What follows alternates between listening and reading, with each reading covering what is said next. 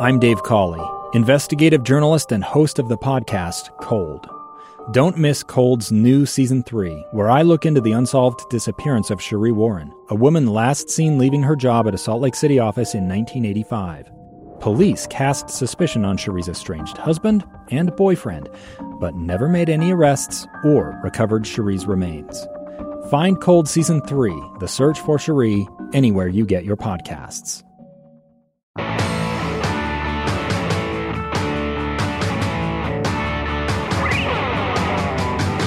Hey, welcome to Project Recovery, a podcast about addiction. More importantly, it's about recovery. I'm Casey Scott. That's Doctor Matt Woolley. He's a clinical psychologist. How are you doing today, bud? I'm doing great. All right, you ready to rock and roll? I am so ready. We're going to shift up the show a little bit today, and you'll find out more about that in just a second. But before we get started, okay. I was thinking about something uh, at the gym this morning. I was as I was trying to get yoked or swole, as the kids are saying. You're always yoked and swole. I did find out that I'm probably the only forty-eight-year-old guy who dances constantly at the gym.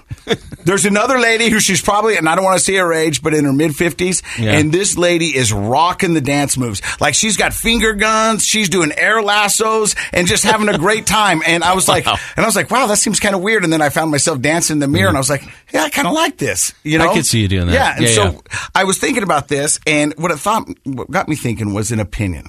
Now, I've got a definition of opinion.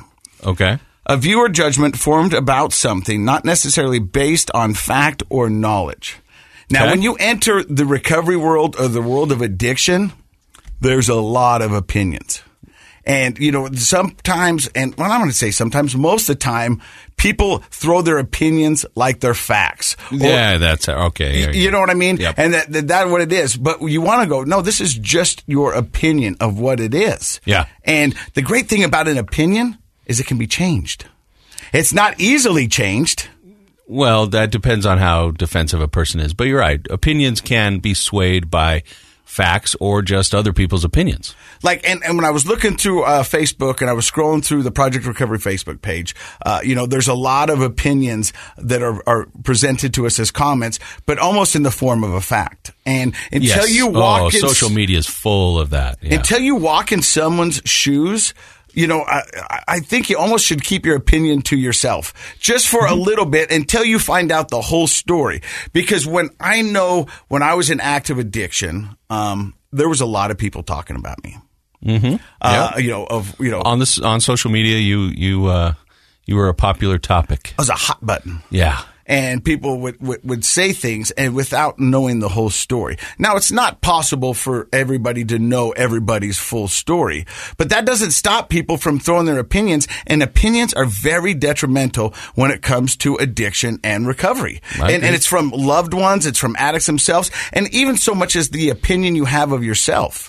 Because mm-hmm. not based in much truth or knowledge. It's just an opinion. Yeah. So I wanted to get your take on opinions because you're a psychologist and a lot of people come in here and they talk to you and about their lives, their stories and all that stuff. And how much does an opinion play into certain things? Into their life story? Sure. Is that what you mean? Yeah. Well, uh, it kind of goes back to that saying I like to say perception determines reality. Like, your opinion is just a perception of something. It's what you believe. It's what you think. It doesn't, like the definition said, it doesn't have to be based in fact.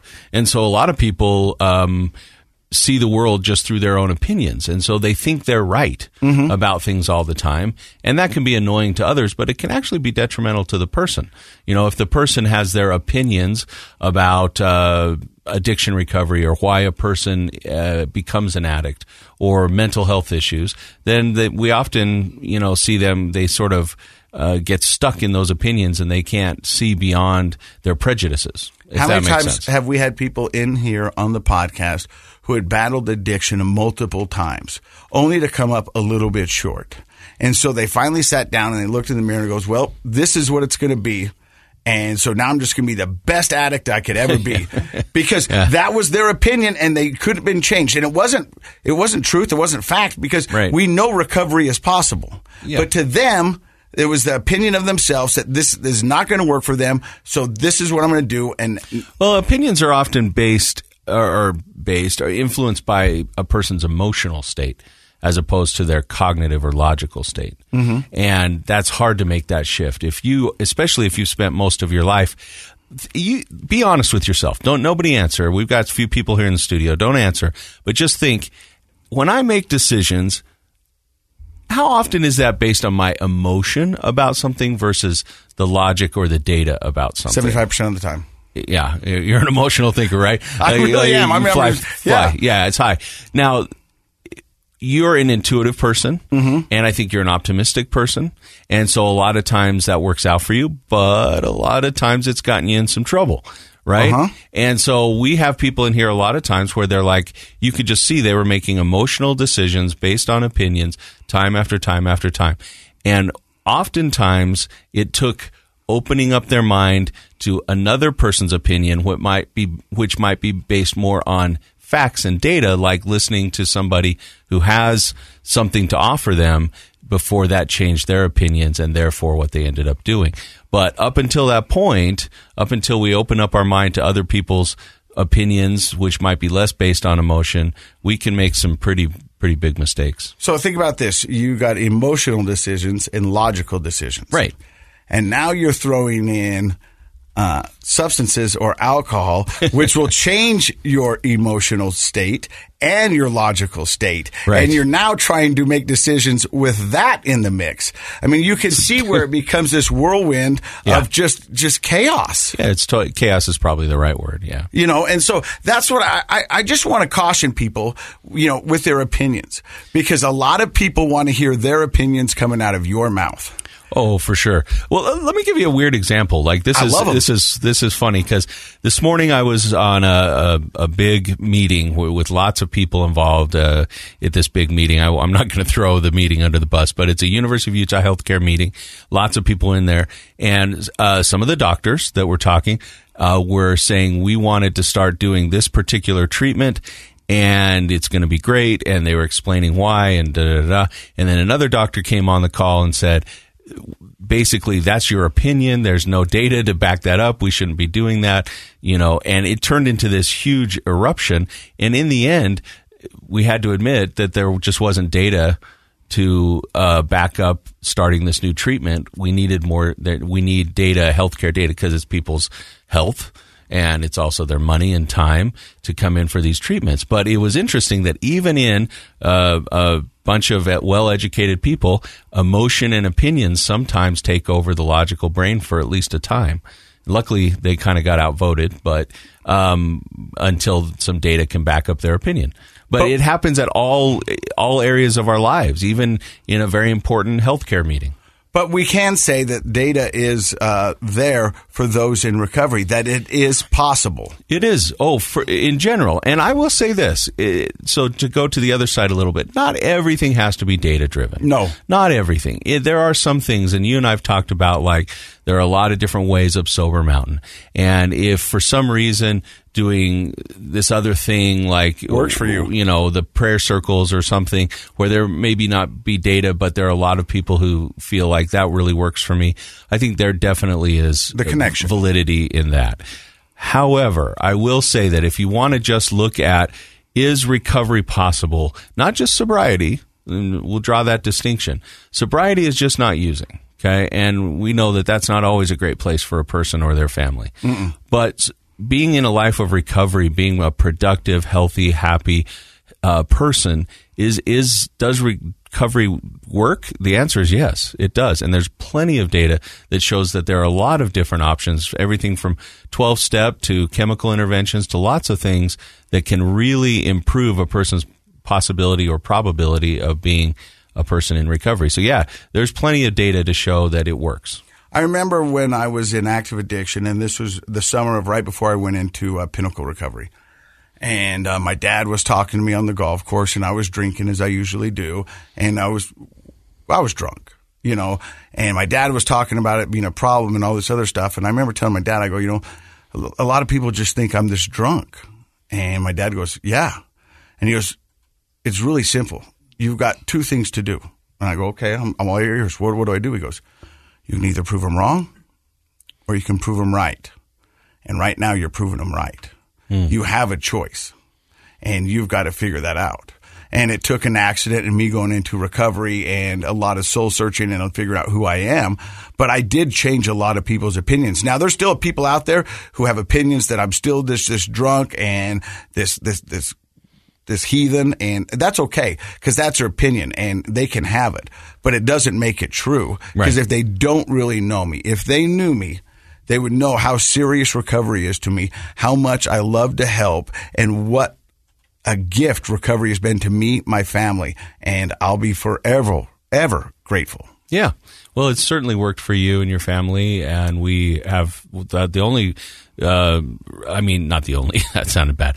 But one of the main reasons I love doing this show is for that reason. Every week we get to see how it's operating in somebody's life and how wonderful their life is because they took – you know, they jumped in and did recovery. And we're going to talk about some rock bottoms today with our guests. Mm-hmm. And even though your dad gave you that insightful – conversation, it took a rock bottom experience for you to realize I want to prove them wrong instead of prove them right. So sometimes knowledge isn't enough. Sometimes we have to have some experiential learning.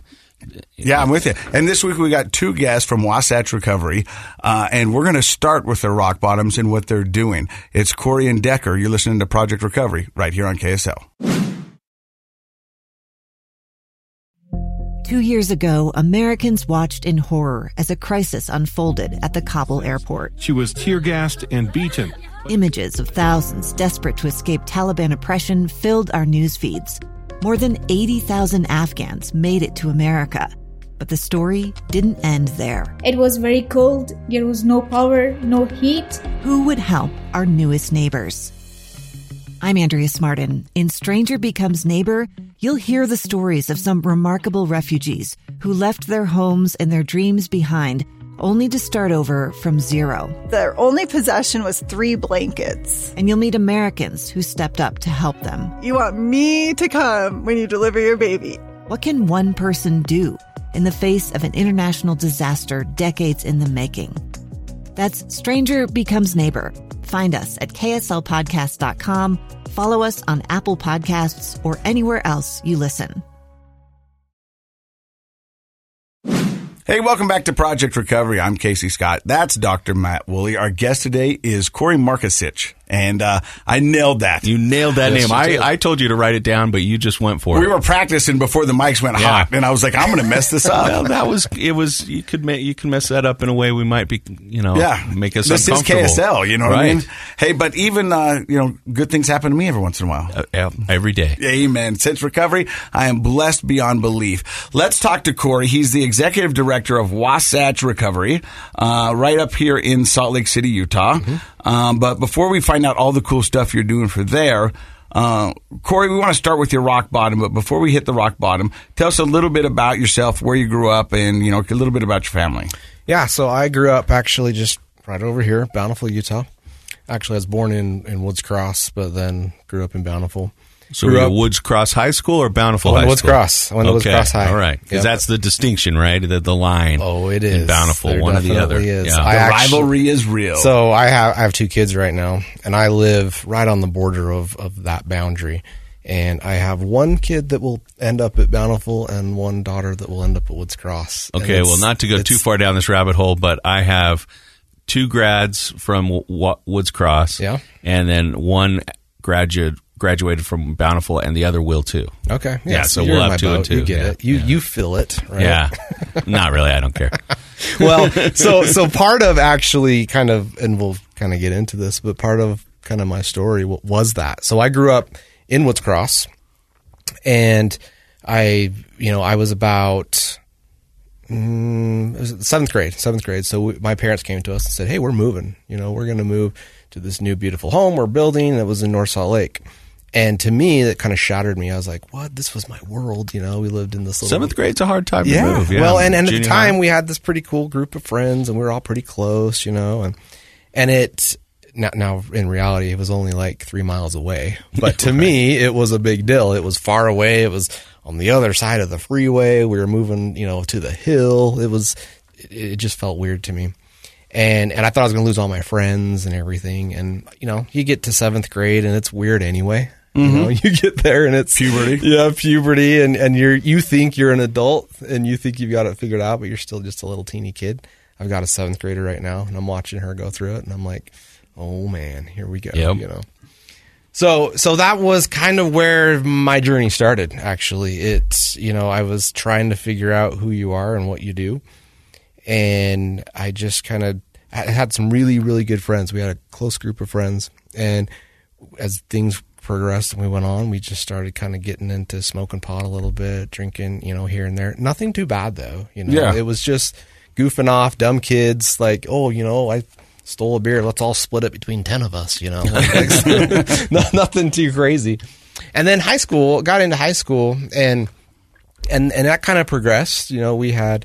Uh, again, a pretty close group of friends. That, but, you know, you say it just it kind of progressed, but that's the natural progression oh, yeah. of right. alcohol and weed and substances. Absolutely. It does progress. I mean, when people talk about gateway drugs, now I'm not going to get in the argument about weed or whatever it is being a gateway drug, but all drugs are gateway drugs because sure. this makes you feel good. I wonder what this yep. one does. And then you start sampling and trying, and, and, and then you find the one that is your jam or your D O C, if you will. And, and it makes you feel cool, right? Like yeah. we, we thought we were being adults and we we were doing something crazy. I was at the time, you know, my, my goal in life at the time was I was going to be a professional snowboarder. That mm-hmm. that was it. You know, I was going to do it, and and I was, and some of my friends actually even made it. Like did some pretty good things with it, and and that was it. You know, so we were kind of in this scene of crazy kids just doing stupid stuff. You know, and that came along with it. We hung out with a lot of older kids in high school, and.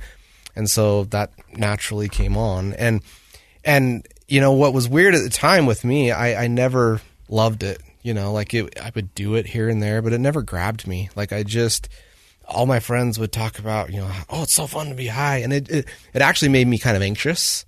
And so I just never loved it, you know, but I would be with them. It was my friends, and we would go to parties. I'd nurse the same beer, you know, all night and just be part of it, but not ever, you know, kind of get to that point. I didn't like that feeling.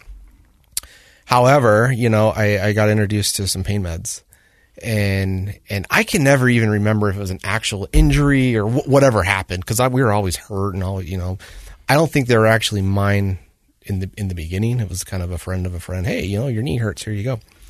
And, and I remember taking a, a couple of those and feeling, feeling good or feel, you know, not like totally high, but I just remember feeling kind of warm, you know, just that kind of, mm, I feel, feel good. Now working in the field for all these years and doing this, I, I understand what that was and what was going on. And what was? Well, for me at the time, I didn't realize this. I, I had a lot of anxiety, you know, I, I was dealing with a lot of stuff. You're a kid, you know, there's a lot of anxiety, had a lot of uneasiness, you know, and that was, it was kind of ma- pain meds, as we know, doesn't just kill pain, physical pain. You know, they do a lot of emotional pain too. Well, I it, think that's when people come on here and they talk about taking that opioid for the first time, and their eyes kind of, yeah. and they're like, "Oh, that that euphoric. was my thing." That euphoria. It's much more the psychological and the emotional. Yeah. In fact, I think an argument can be made for opioids that they're less effective at actual pain management than they are at emotional management. Well, that's the, the work in the field. We know that, right? Yeah. We people people come in and they're like, I've got all this back pain and all this stuff, and they're taking all these pain meds, and we get them off of it, and their pain goes away. You know, yeah, it's just how it works. So yeah, so I that kind of that was about junior year, and then it, it was funny because my friends that would get hurt, that I became kind of the person that, hey, you know, Corey likes pain meds. You know, if, if you blow your knee out, I don't like these. They make me itch. Give them to Corey. What he do we know them. About Corey? Oh, he likes pain meds. Yeah. We'll get him those he for his birthday. He likes pain meds. Well, yeah. And I was this kind of self-righteous kind of jerk where I would make fun of my friends. Like, dude, you shouldn't drink. You shouldn't smoke pot. That's stupid. You, you know, that, that that's not going to make you a good person. When I'm taking, you know, pain meds and you know, it was, it was like Tic Tacs. Yeah. Like, and, and they would do their own thing and I'd do my own thing. Was a little bit of that because of the legal versus illegal nature of those things? It, it was that and, and religious, you know, I grew up very, very religious and L D S, not, not like this strict. My parents were very good. You know, they, they weren't like you're going to church or else. I mean, they let us choose and they, they let us and did a very good job of teaching us what was right. And so I had that, like it was a value of mine that, you know, that is, Choose the right, do choose the right, the right thing, right? You know? And mm-hmm. But I've justified in my head that, hey, on that list, it doesn't say Lortab. It does right? not. And so drugs this was prescribed by a doctor. Right. Well, right. And that's what I think. I think it's not. It's definitely part of the L D S church culture, but I think it's just kind of a general uh, sure. U S culture that if it's prescribed by a doctor, okay. it seems more legitimate. It seems more safe.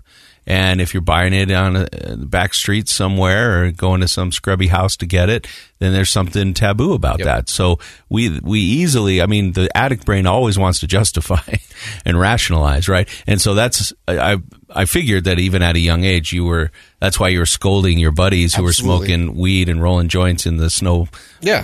parking lot, you know, but yeah. And, and I was definitely part of that, but I just, it was funny how I made it okay. I remember even I ended up getting my wisdom teeth out at some time.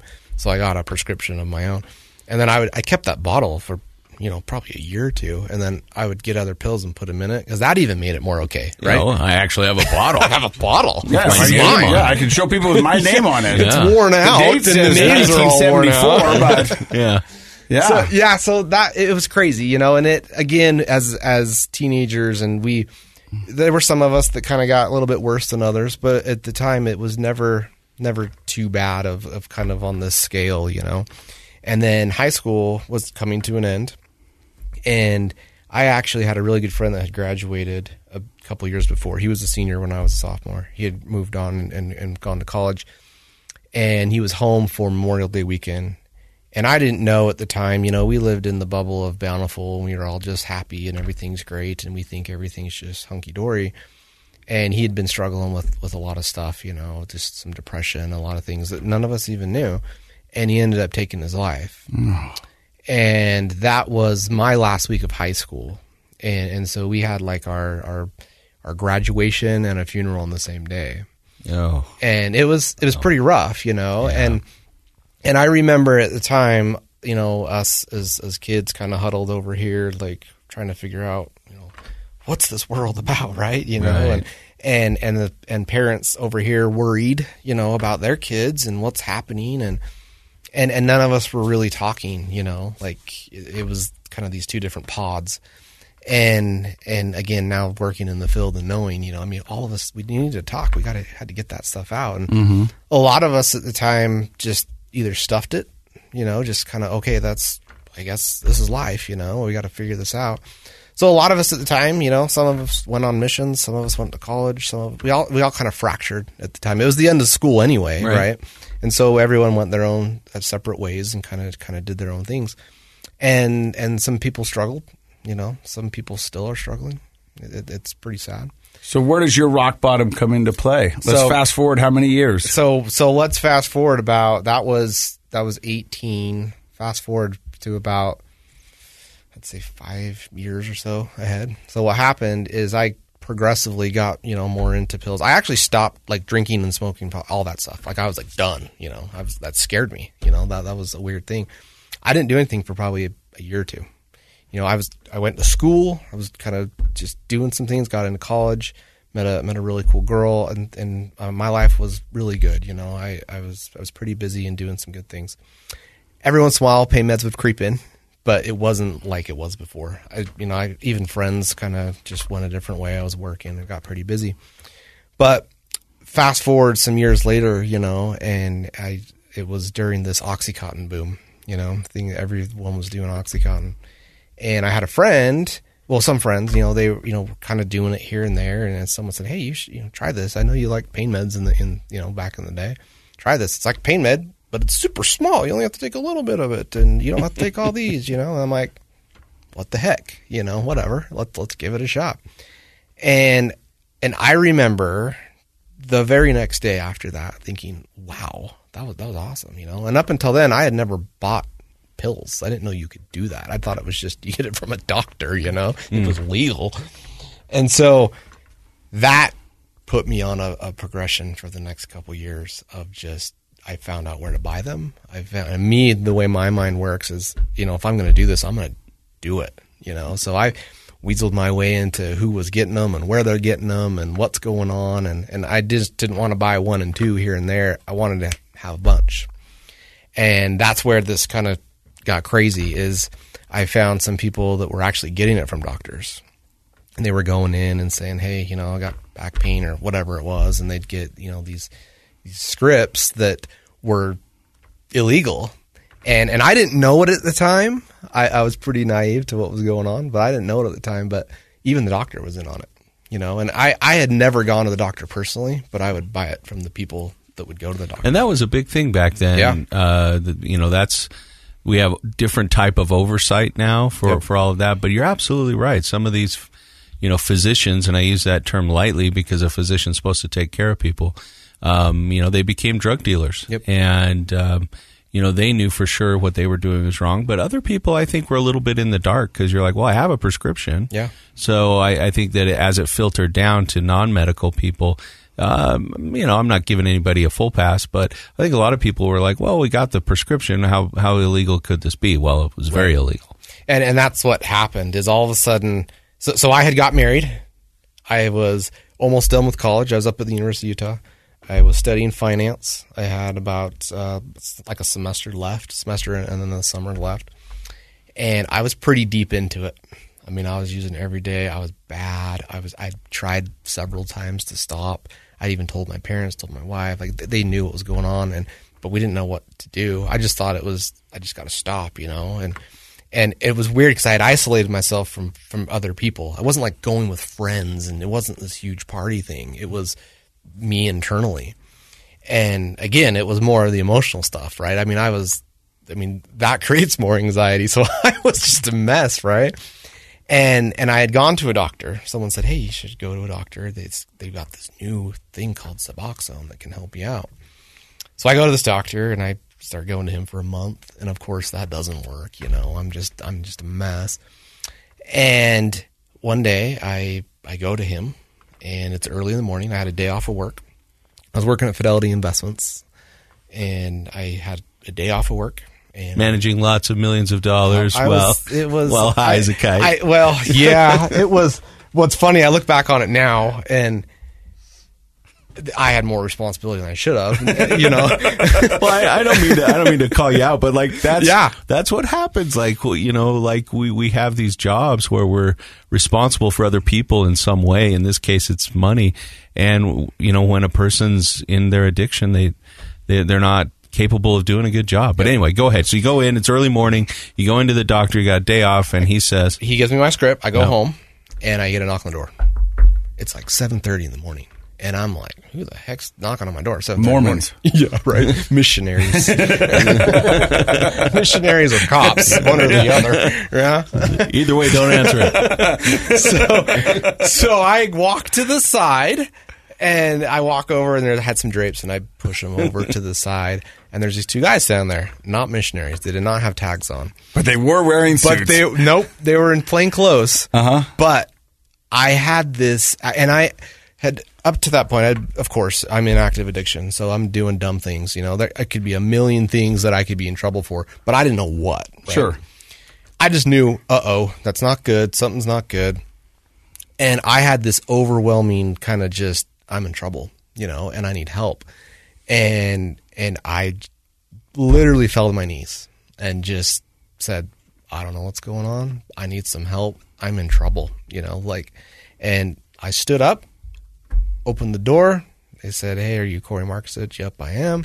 Place your hands behind your back, blah, blah, blah. You're under arrest. And I'm like, I've never been in trouble in my life, you know? And and and they proceed to arrest me. And next thing I know, I'm driving down this road in the back of a, a car.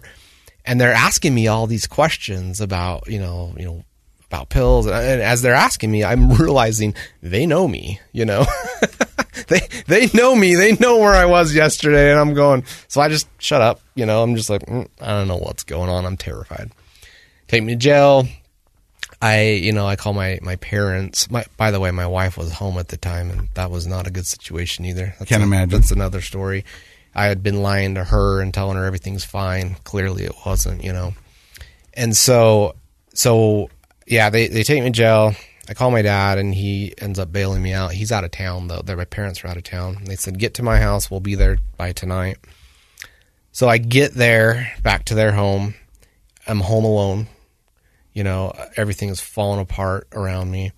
And and I'm, I'm a mess, you know, like I don't even know what's going on. I'm having all these weird thoughts and it's over and I need some help. And, and they come in, they actually probably came in at a good time because I, I was on that mode of I'm going out. You know, this is a done. I got to figure something out. I don't know what it was. Suicidal.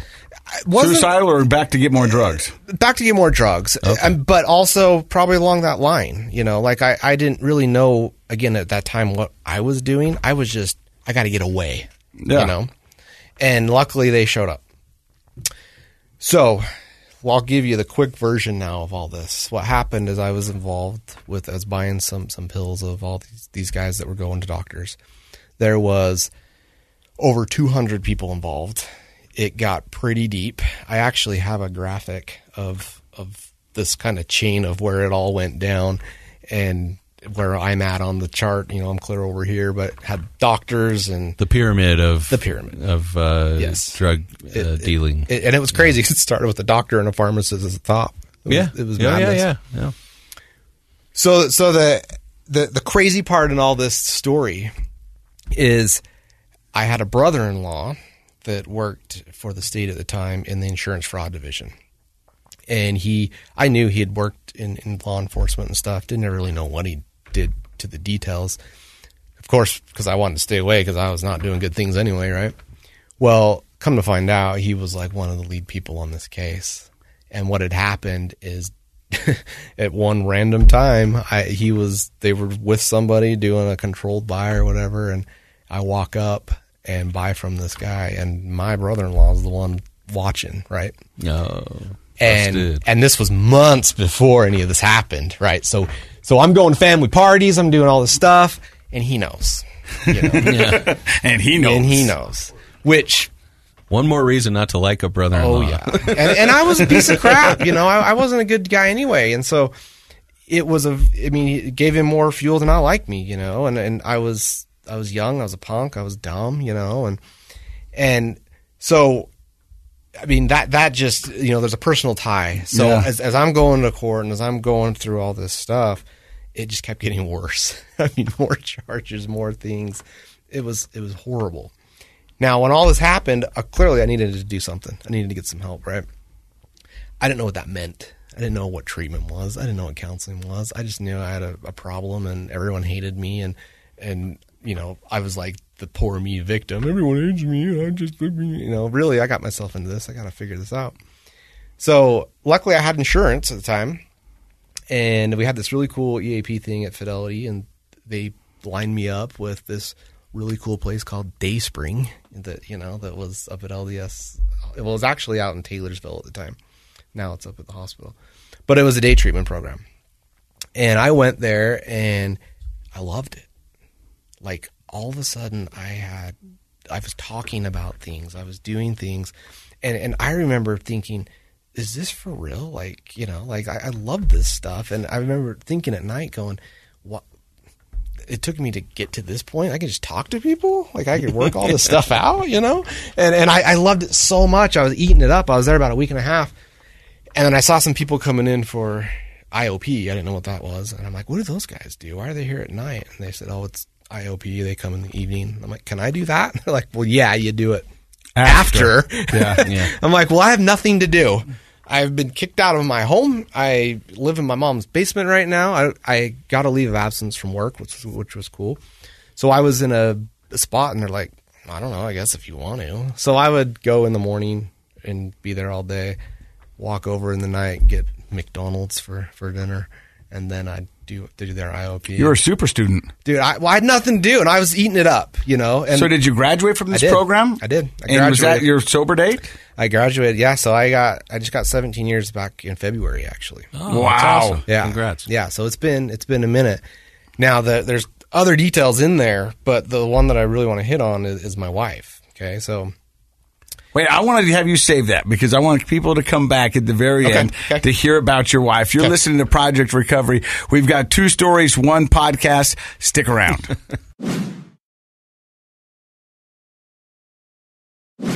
Hey, welcome back to Project Recovery. I'm Casey Scott. That's Doctor Matt Woolley. We just heard from our guest, Corey. Yep. And we're going to find out what he's doing in a little later on in the podcast. But now we're going to switch gears because we've got Ryan Decker here, but we just call him Decker. Yep.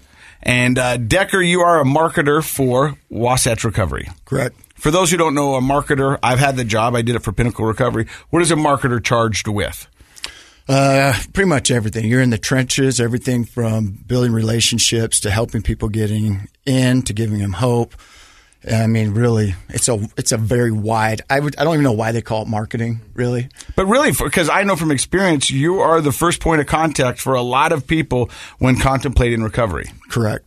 Yeah, it it is the first call, and building that trust and letting them know there's hope. That like, hey, you can do this, and that's where been there, done that. Really is crucial, uh-huh. right? Because I'm like, look, you know, because most time people look at me and are like, no way.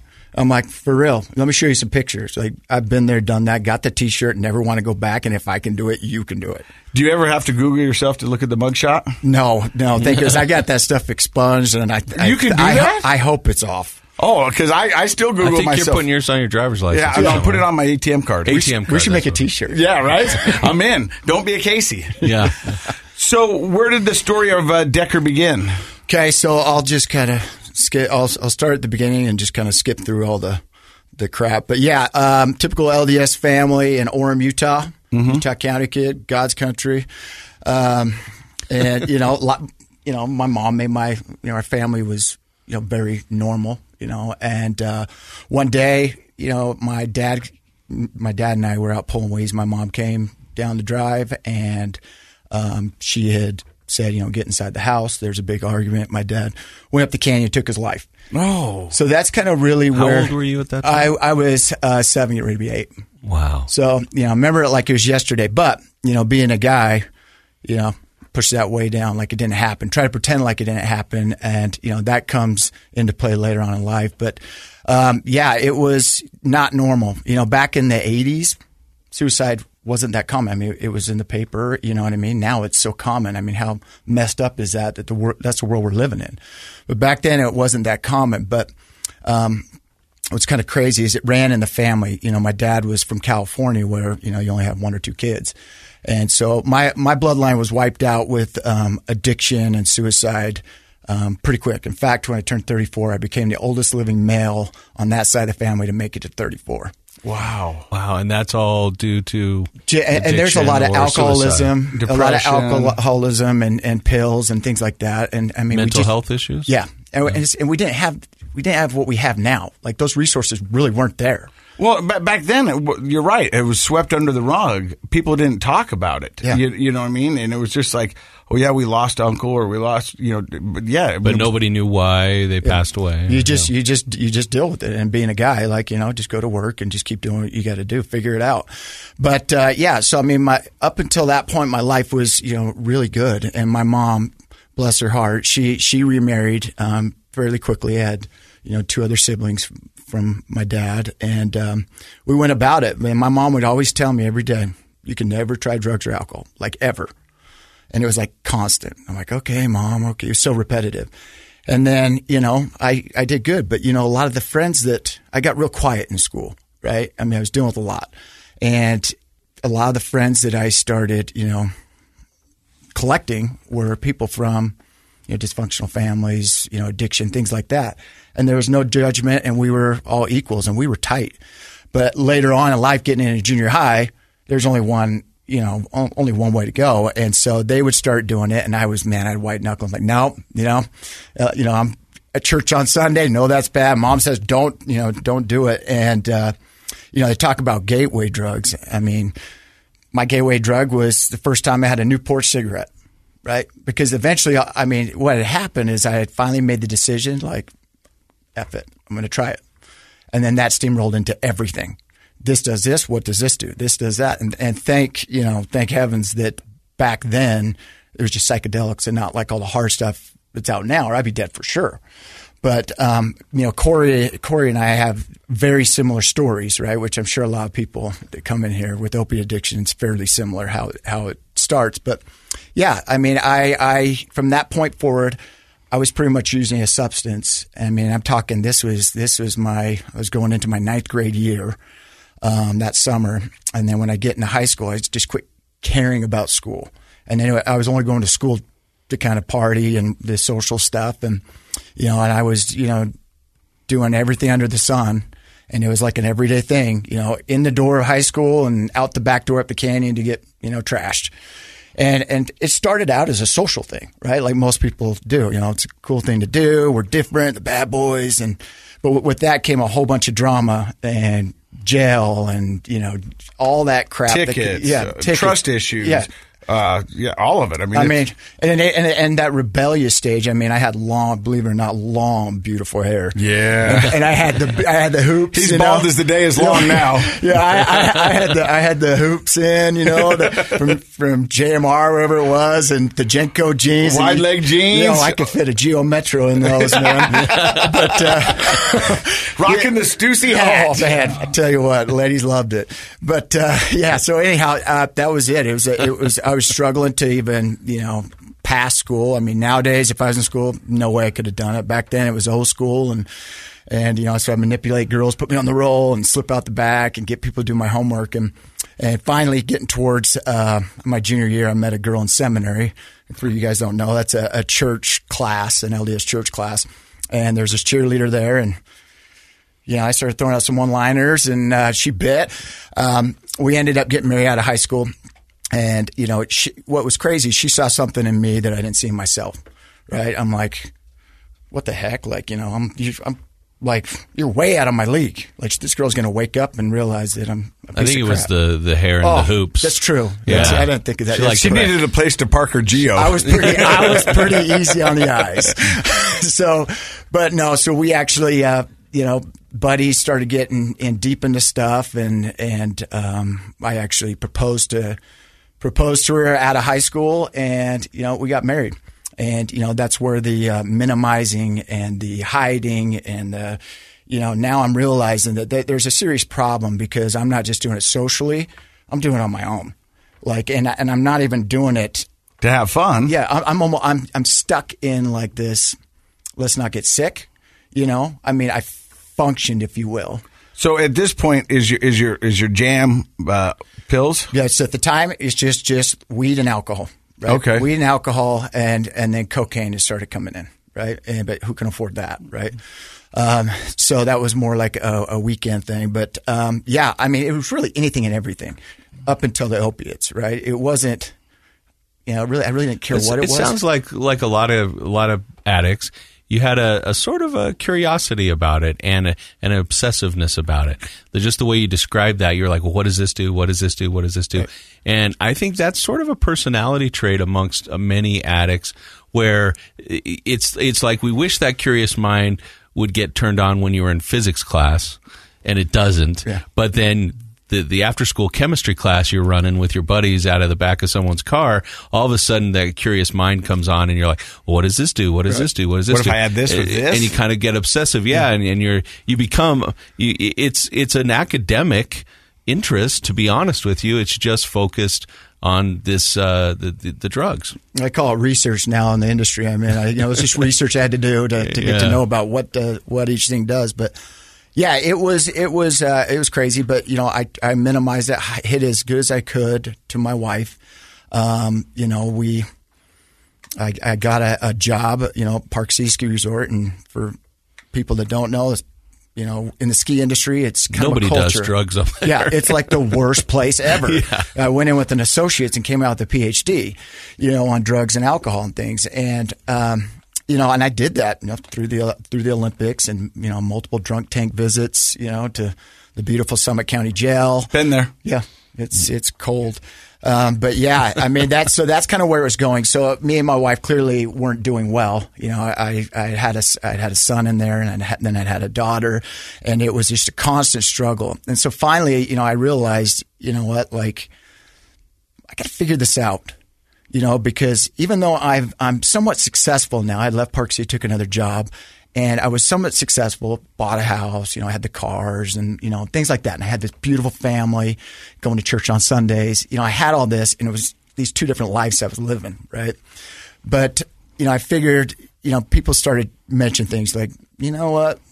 you should probably look into that. That's not normal to, you know, drink by yourself, you know, and, I, and I'm like, yeah, whatever. You know what I mean? Like, it's legal to drink, right? And so it, I actually, uh, a guy that actually used to own a treatment center was in my ward, and he kind of told me about A A. And I'm like, okay. And I started really kind of buying into what he was saying, and I did it. And I, and I white knuckled it. I don't know how I did it, but I did it. And I was clean for a couple of years. I had a third child, and um, things were good. Like, things were working out like awesome. I mean, I was making good money, hated the job, like making good money. And I loved the people I was working with. And, um, you know, it, everything was good. And, and I, obviously, as we all know, that never really. that it's never, always good until yeah, it isn't. Yeah. And so, and so like, like Corey's story, I uh, had, had a little injury at work right in, during the height of the Oxycontin phase. And that was it. You know, so all this time I've been look, you know, trying all these drugs. I really never tried opiates. And when I found that, it was like, ding, this is it. Oh, and it's prescribed? Like, I could still, like, that was it. And I was going hard. I mean, I was winning Oscars in doctors, you know, offices. You know what I mean? I was like, I'm dying, turn on the faucets. And they would, you know, keep giving me more and more and more.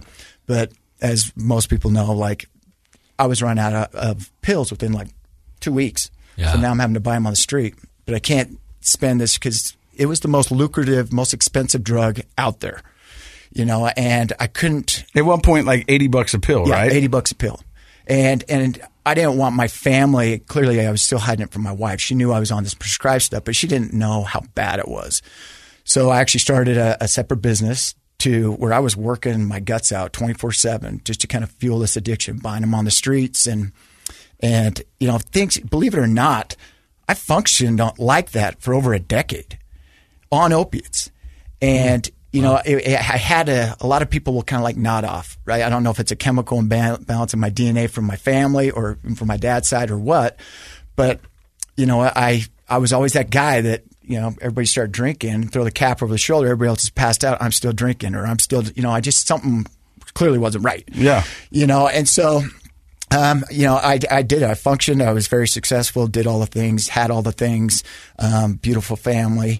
Um, You know, but eventually that's going to come yeah, to a crash. Yeah. And I, and, and what's crazy is finally, uh, same, the same guy that introduced me to A A one morning, I'm sitting in the pharmacy at like eight thirty, doesn't open till nine. And he walks in, he says, you know, the guys who were sitting here at, uh, you know, before the pharmacy opens on day thirty are usually the guys that need to be in a program like mine. And I'm like, whatever, you know, of mm-hmm. course. And, and then I'm like, he's probably got a point. You know what I mean? Like, I should probably stop this. This is costing me so much money. I mean, a four hundred dollars a day habit, right? Because my tolerance was so high. four hundred bucks a day. four hundred bucks a day. See, I, I mean, don't I don't know how. I that's twenty-eight hundred bucks a week. Well, you, yeah. you start talking about, you know, a decade, right? Tolerance levels. Yeah. Right? It's, it's, that's why most people go to heroin, right? Because it's cheaper. And, it, and, but I didn't want to do that. The H word's the devil and, you know, devil itself, right? And, you know, this guy says this, and I'm like, okay, I'll try to stop. And, I, and I'll never forget it. I was sitting on the bed, and me and my wife were in an argument, and I was, she kind of left with the kids, and I was so sick. I mean, if, I mean, opiate sickness is no joke. Death seems like a better option. Yeah. And I remember, you know, I'm like, you know, I'm going to rob a pharmacy. I couldn't get anything, and I was just sweating bullets, and I'm like, I'm just going to end this. You know, I'm like, this is, I'm not good to anybody. You know, I was in that poor me, how to get to this point mode. And, and I remember a guy mentioning heroin. And I did, I made the call and, you know, and I, and I did it. And, you know, it kept me from getting sick. And then it, I learned very quickly that, um, dude, the, the, the people that are associated with that is not the people you want to be associated with. I mean, it is, it's crazy. And, you know, here I am, you know, fairly successful. And I'm like, okay, I got to stop. And so um, I actually went and talked to a doctor. Somebody mentioned like like Corey's story about Suboxone. And I went and talked to this doctor. He got me on. I'm like, I'm good. And I did it for it's probably about two years. And then one day I just went in there to get my prescription filled. And I apparently I was shaking or something along those lines. And he says, oh, you got anxiety? And I'm like, I know what that word means. I'm like... Yes, I do. And he prescribed me a, a fairly high dose of uh, Xanax. And that's getting into my rock bottom. I took that. I really didn't like it, right? But it made me feel different. But then I got stuck in it, and now I'm snorting everything. And I'm like so sick. Like my lights on, nobody's home. And my whole world, the moment I started that, just started crashing. Everybody knew it. I couldn't hide any longer. Every single person that saw me knew something was wrong. I would quit eating and, you know, just to make it more potent in my body. And I mean, I was sick. Um, and I'm getting a D U I with my prescription in my car on my way to work. Um, I'm like, holy crap. My work's like, dude, go figure your shiz out. You take thirty days. And they were awesome. I love those people I work with. They were willing to do whatever. And and I did. And um, I'm like, okay, I'm just going to stop. Yeah, don't tell a narcissist I can't do something. Yeah. Right? And I didn't know the risks that were attached with just stopping. And so I just stopped um, cold turkey. I was coaching my son's baseball team. And one day I said, hey, let's go to Walmart. I'll buy you guys a video game. And I'm going to go get some stuff for dinner. And next thing I know is I've got an eye socket full of blood. I'm staring up at the ceiling. I got like forty Walmarties staring down at me. I've got the paramedics there. My wife was sitting there, which she didn't come with me. And I'm like, man, I'm like, what the heck just happened? Well, I'd had a grand mal seizure um, on the floor. Whoa. And, you know, paramedics and, and I, apparently I was like fourteen minutes. And oh, so, wow, so, that's a long, yeah. yeah. So they took me in an ambulance and I still didn't associate it with the benzos, the Xanax. So I just, just, I didn't, I just kept not using them. And then, you know, I'm down sleeping with my son because my wife's still pretty upset at me, and boom, another one right in front of my son. Paramedics come back over. And then I had the magic three that makes it, you know, where you have to go have a neurologist sign off so you can keep your driver's license. I mm-hmm. could never become a pilot. All sorts of fun consequences that came with that that uh, deal. But, I mean, nights in jail, you know, from, from benzos. And, like, legitimately, I finally came to a point where, okay, like, physically I can't do this on my own. Yeah, like, people say it's sick and tired of being sick and tired. Like I'm like like, and I thought like I could do anything. Like, you know what I mean? I was a I was a narcissist. Like, don't tell me I can't do anything. And when I finally, I'm like, this is going to kill me. And on finally the third E R visit, they're like, have you ever taken benzos? Because they were out of my system, so drug test results were showing negative, right? And I'm like, yeah, and they're like, that's what it is, right? And so I checked myself into a detox. Well, my family checked me into a detox. Um, I was there for nine days, pre- went in in a wheelchair because, you know, um, seizures are so violent that your muscles, it's almost like they just don't work, right? And, and and so I went to detox, and I thought it was just the physical stuff. I just need not to be dependent on this crap. And so I went there for nine days, got out, no aftercare plan. And I just white-knuckled it. I was staying at my mom's house because things clearly weren't good with, with me and my wife. Um, and, you know, then I'm drinking. Right, because drink is not my D O C, so I can drink. I just can't do the all the hard stuff. And one one day I, you know, reached up there and felt a little jingle pill bottle, and I'm like, poor me. Took one, turned into ten, turned into a fifth of vodka, and got myself to, up to the University of Utah to do it again. And that's where um, the journey really began, the mental journey. And all the treatment centers came and talked to me, and you know, I never heard about any of these, right? I mean, I'm still foggy. And they'd all come and talk to me. And Wasatch Recovery, Mark, the owner of Wasatch, came and talked to me. And I told him, no, dude, Wasatch, what a dumb name. You know what I mean? And then all the, the, the fancy ones are these young kids called Bougie, right, where all the celebrities go. They came and, you know, a few of those came and talked to me. I'm like, okay, let's do it, right? If this is going to help me get my family back, let's do it. And, uh, and I told him yes. And Mark, the owner of Wasatch, came back the next day and call it whatever you want to call it. But I like to... My higher power is like, this your cat. This is this is what you need to do. And I'm like, I don't know what this is, but but I want to go hang out with the celebrities at the yeah, bougie I, one. I did, I really did. but, but I'm like, whatever. And obviously now, you know, where I'm at now, I totally know that that was my higher power's like hand in all this. But uh, yeah, I went to Wasatch to start my journey, and I told them I'd do thirty days, and uh, you know, I just told them what they wanted to hear to get the hell out of heck out of there. Sorry, and uh, um. At thirty days, they said, you're still not ready. And then it turned into, you know, them saying, just give us another day. Turned into forty-five days, I'm out of here. You're like, dude, you haven't surrendered. I'm like, what does that word even mean? What's surrender? And finally, I around sixty, I started working. I started talking about my dad and some of the trauma stuff. Because for guys, we stuff that down. Oh, we, yeah. don't, we don't want to think about that. Uh-uh. And I started talking about it, and I actually started doing work. And, and I started actually doing this for myself and not just to save my family. And that's when I really started absorbing stuff. And a guy that you guys have had on the podcast, Todd Sylvester, one of the greatest humans I've ever met. Amazing. Started teaching me about, you know, their belief systems that were broken is B S and that happiness can be a choice. And it all seemed so stupid. It seemed so stupid when he said that. Like, you saying, so if I believe this putt's going to go in, it's going to go in. He says, no, nah, not like that. But but really, he I really bought into what he was doing. And, and thus far, it's worked. And, you know, I'll have eight years in December, but it wasn't an easy journey. But mm. And it's not like once you get out of treatment, like, everything's hunky-dory, right? Like, you burnt some bridges. The only way you're going to rebuild those is by time. How many times have we said we're not going to do it? They have every right not to trust us.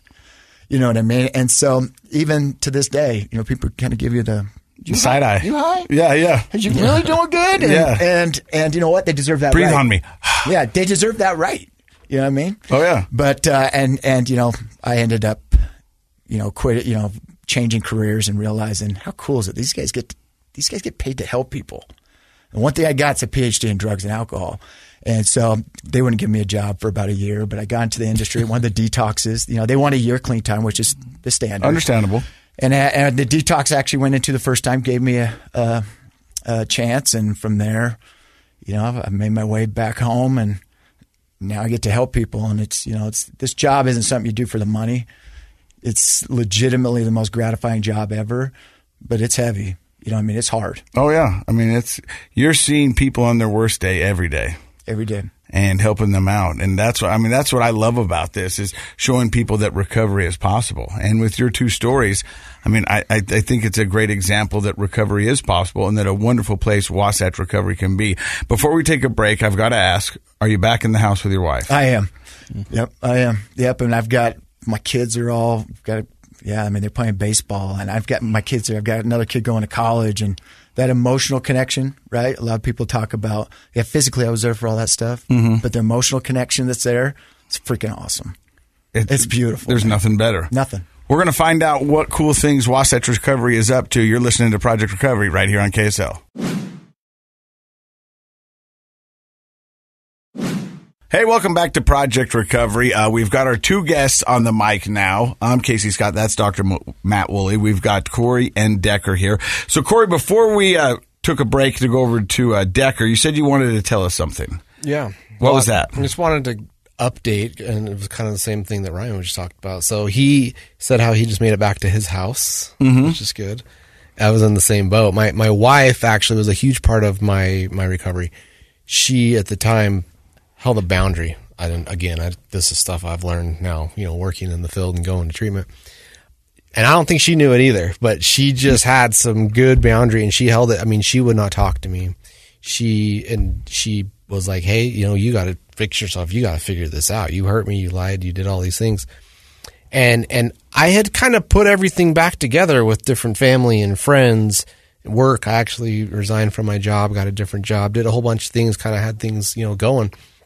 And she still held strong, you know, and it was funny because to me, I was like, hey, I gotta, this is my last piece, you know, and, mm-hmm. in, and in the back of my head, I was even thinking, hey, I've got everything else okay, you know, like this is good. And, and dangerously starting to figure things out, like I've got everyone good, right? You know, things are good. It'd been, you know, some months, almost a year, you know, things had kind of, kind of gone on and my everything was getting cleaned up with the legal stuff. Things were moving forward and, and I was, you know, back in school, I was almost done. And, and in the beginning of all this, she actually had served me with divorce papers and it broke my heart, you know, because she was, she, she was my person and, and I wouldn't sign them. I'm like, no, you know, and I'm, I'm not going to do this. And finally, of course I had to. You know, had to sign them and gave them to her and had them get them notarized. And it was, it was awful. Oh yeah. You know, it was, it was it, that, that, that stung. And even after I did that, I thought she'll talk to me now, but she wouldn't. She just kept holding strong. She would shoot me things like, hey, you know, keep doing what you're doing or just little things here and there. But she was holding, holding to her guns. And as time kind of went on, and I, I finally had moved to that point of, okay, I got to do this for me, you know? She was my last piece that I was doing it for. And I finally said, I got to do this for me. And that's really when I started doing some more internal work. And, you know, things kind of went on and we started talking a little bit and tried the dating thing, you know, let's go to dinner and let's do some things. And I mean, cause we had been together for like four years before that. This, you know, like it was, we had a relationship and, and, and I cared for her. She still cared for me. She just didn't like the person I was. I did stupid stuff. And can you blame her? Yeah, no, man, I was a jerk. Like, I mean, I remember and when, after all this happened, she called me and was like, hey, you know, I just found that there's a credit card that, that's ran up. And of course, what I say, I don't know what that is, right? I mean, there was all these little things that honestly I had forgotten that just kept getting, you know, eroded. And so, so anyway, so we kind of started dating and I was in a good spot. Things were good, you know, and, and, and we weren't like right back together or anything, but one night she handed me an envelope and it was, it was those papers. She had never actually filed them. She, everyone thought she had. Including me, family, everybody. And she had just said she just didn't feel right about it yet. You know, she wanted to make sure she was making the right decision. And every single day to this day, man, I'm I'm thankful she didn't. And I'm I'm grateful for the reason that it got me to that point, you know, because if she if I would have somehow weaseled my way back in or whatever happened, I I, I don't think I'd be sitting here, you know. Like I, I'd probably be one of, you know, the clients at Wasatch right now. I I needed that. I needed someone to hold my feet to the fire. My parents couldn't do it. The law couldn't do it. You know, I, I needed that person to, to do it. And turns out she was your person. She is, and she still is, man. She, she we have two beautiful kids. You know, we we're we still married. Every time our anniversary comes along, I always joke, minus a year and a half. You know, but. The asterisk year. Yeah, the well, asterisk I think what's year. Great about that is uh, that's a really, really good example of how important. Uh, holding those boundaries are. Absolutely. If you happen to be the loved one of somebody in active addiction right now, and I think that if she were here, she'd probably talk about how hard that was for her, how heartbreaking it was to not talk to you, to hold that boundary tight, uh, to to get the divorce papers to you, to you know, to have you sign. I'm sure that was really a, an emotional, difficult thing for her, but h- how absolutely vital those boundaries are in helping somebody uh, find their way back to, to recovery. So. Yeah. Well, and it, you know, back to when you guys were speaking earlier about opinions, you know, it's, it's the same thing. Like I had opinions about myself, you know, she was getting opinions here, all these opinions. And what it boiled down to is, is we need to go off of what we believe and what, what's, what's good for us. Sometimes we don't know what that is. Right. I mean that we learn that, If you if she was here, you would ask her. In in the midst of it, she didn't know what she was doing. You know, she luckily she had some inclination to say, "Hey, I gotta I gotta do this." You know, well, she's and, following her intuition, and, and and let's be honest, the the ladies are better at that than we are. She and she is, and that, that's definitely her talent. You know, and it's funny because if you ask her to this day, she's like, "I didn't know. I just was going off my gut." Yep. And and luckily that is what saved me, and that that's why I'm here now. You know, I mean. I, after all that, you know, I decided I wanted to go back to school and I wanted to work in this field. And I went back and, and became a counselor and I've worked now in this field for like fifteen years, which is freaking crazy. And, and I've, you know, been a director of a few different places and ran places. I opened a place with um, some people the, at New Roads Treatment Center. We opened a place in Florida all the way across the country. I mean, I've done a lot of cool things and I could have never done any of that without where I've been, you know? And it's weird because like even this, like back to the, when you were talking about opinions, you know, I mean, this goes out to a million people, right? I mean, all these people will hear it, all these things, and we've done this a, a thousand times. People know who we are, but, but yeah, I mean, people have opinions, you know, and, and they think, oh my gosh, you know, they've done this or they've done that. We've seen some pretty bad things. We've done some pretty bad things.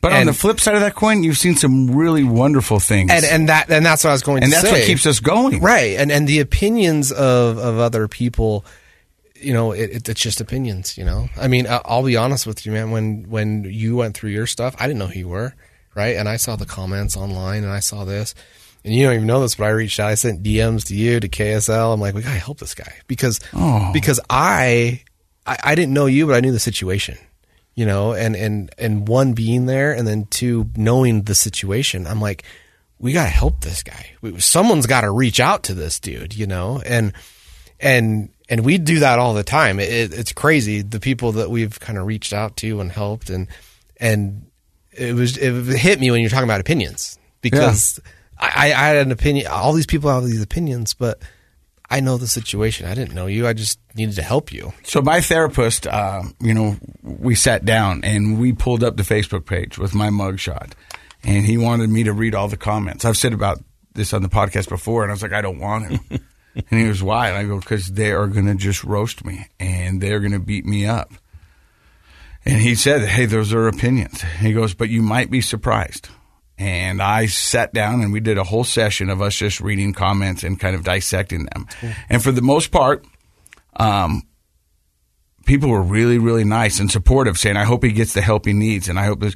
And there was a handful, fifteen percent, that were like, this guy sucks. Always. You know, couldn't have happened to a nicer guy, you know, that kind of stuff. You know what I mean? Which yeah. there's going to be haters out there, and that's okay. But what I loved about it was, and what I learned is that most people do want, want you to get help, and they want to be there. And I think, you know, you, all three of us, before we found out about recovery, didn't know recovery was the thing. Mm. And we were all seasoned veteran partiers. You know what I mean? And you never knew that recovery was possible. So that's what I want to know. What makes Wasatch Recovery different? What are you guys doing there that seems to be working? Wasatch is a special place. You know, Ryan, Ryan can attest to it. He, he's been through there. I've worked at several different places. And th- there is a, I always joke about it, kind of a mystique or a spirit about Wasatch. And and we even have like a little saying up there called the Wasatch Way, you know, what what we do there. And and I'll tell you, it's, it's a it's a tough program. You know, it's it's not easy. I mean, you're not just going there getting massages and hanging out. It, it it's it's pretty intense. We our our heaviest focus is on processing. You know, people people get there and they're like, okay, do I get my A A book and my, you know, my worksheets and this and that? Like, what time's the jam and dinner? Yeah, yeah, yeah. I mean, that's just not the way we roll. I mean, I, there's a girl there right now that I was talking to, her and her mom. She's been there about a week or so, and she was telling her mom, you know, what they do. And I'm kind of just sitting back as she's telling mom. And in my head, I'm thinking, mom probably thinks this is pretty rough. Because she's like, yeah, we have group in the morning for three hours, and then we do this, and then we have group. And and, and it's pretty intense. And, and when we walk into groups... We we sometimes go into the groups w- without a topic. You know, we're not going in there like, okay, hey guys, we're going to talk about addiction in the brain today. It might lead to that, but we just sit down in a circle and say, hey, what's going on in the house? And, you know, we let someone bring something up, and, and it just turns into a three hour process group. And our, our therapists are incredible. I mean, we have all master's level therapists that, that lead all the groups. They are. They all have their own little niches of, of what they do, but it's very, it's pretty intense. I mean, he knows. I mean, there there was times where I'd walk past the door when he was in treatment, and I'm like, "Is this guy gonna kill somebody?" Because he's flipping out and just. but but it's it, and it's it's in a controlled environment. I, mean, I don't no, want you I to think it. that it's no, like. But, but there is some stuff that has to yeah. get loud and have to. Process get... groups are a good process group. Is like the detox, yeah. but it's for your, your emotions and for your traumas in life. And if you think about how tough it is going to detox for a week and, and all of that junk is getting out of your body, it's the same thing. A good process yeah. group should be exhausting when you're done. And uh, I'm glad to hear you guys make that a priority there. So, Decker, you went through the program. What makes Wasatch different? Well, just talk about what Corey was talking about. Like... Yeah, I do remember that time. And and like the process is, that's hard. Like yeah. it, and, and especially if you're just trying to fake it, like it's pretty hard to hear some of the stuff. And and finally, kind of a light bulb for me is that my therapist says, you got to admit you love drugs more than your kids.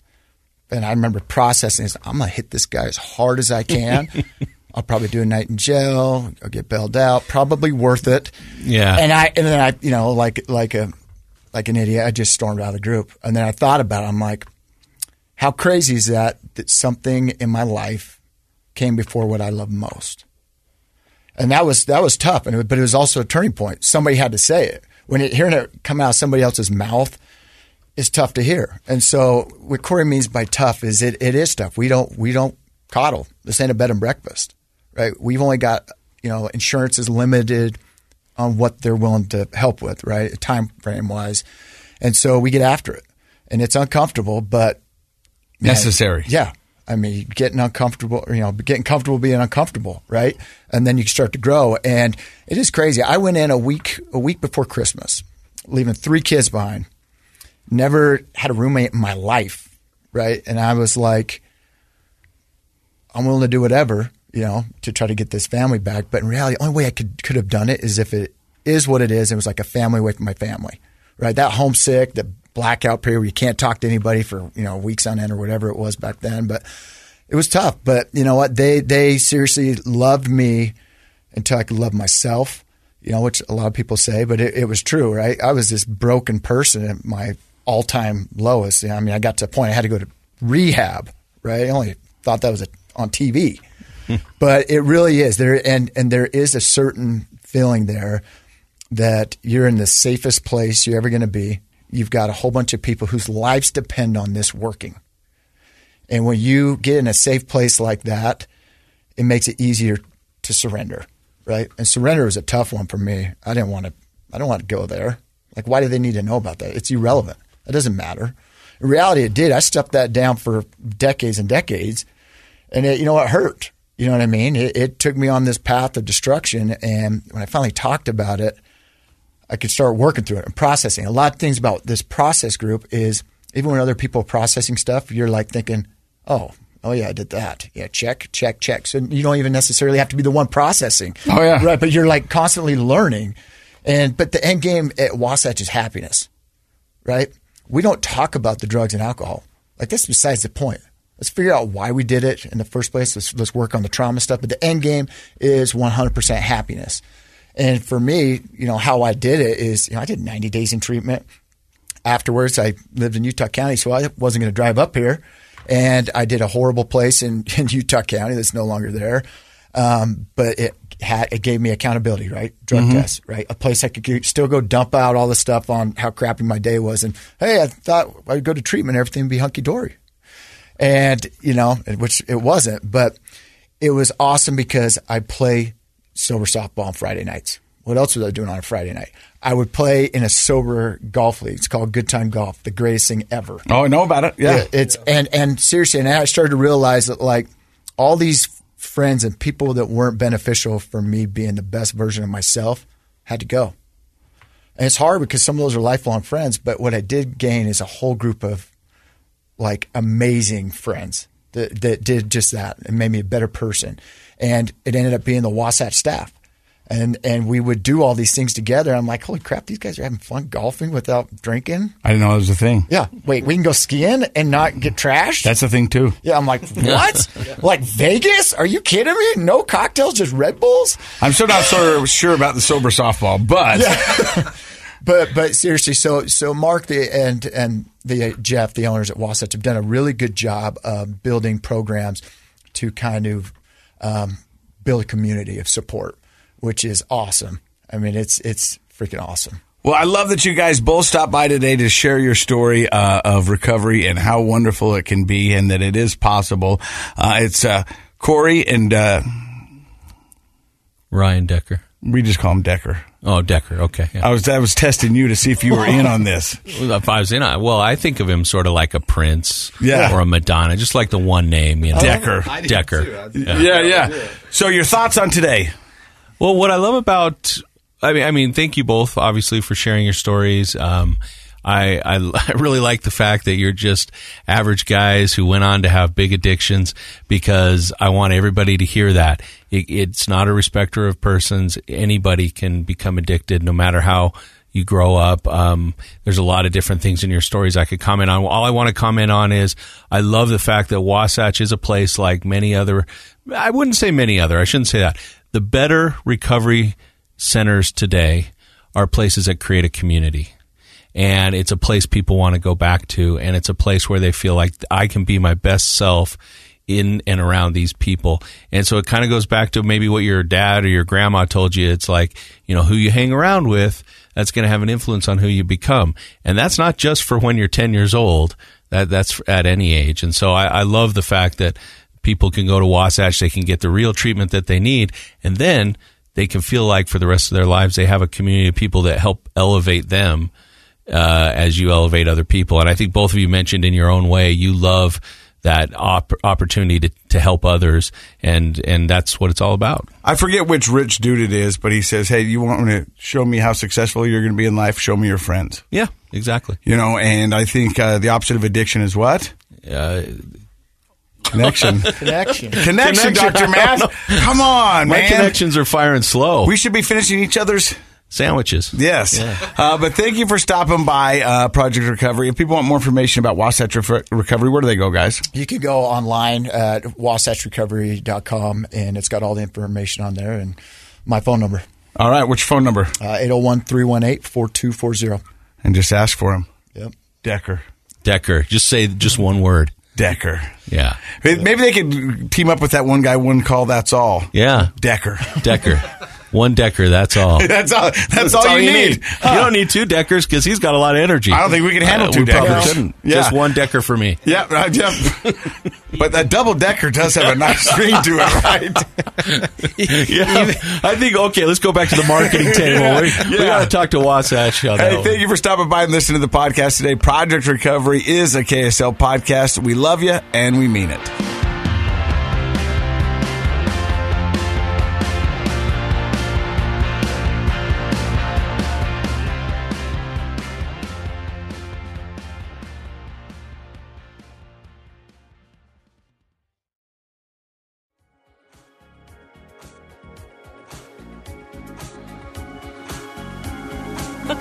Of this program are for informational purposes only. The program is not intended to be a substitute for professional medical advice, diagnosis, or treatment. Always seek the advice of your physician, licensed therapist, or other qualified health provider with any questions you may have regarding a medical condition. Never disregard professional medical advice or delay in seeking it because of something you've heard on this program. K S L does not recommend or endorse any specific tests, physicians, products, procedures, opinions, or other information that may be mentioned on the program. Reliance on any information provided on the program is solely at your own risk. It's the story of an American held in a dark Venezuelan prison. Then all of a sudden they all kind of lined up. They pointed their guns at me. And this is the point where I thought, I'm going to die today. I'm Becky Bruce. I spent a year working on Hope in Darkness, which now has more than two million downloads. Find it on K S L podcast dot com or wherever you listen to podcasts.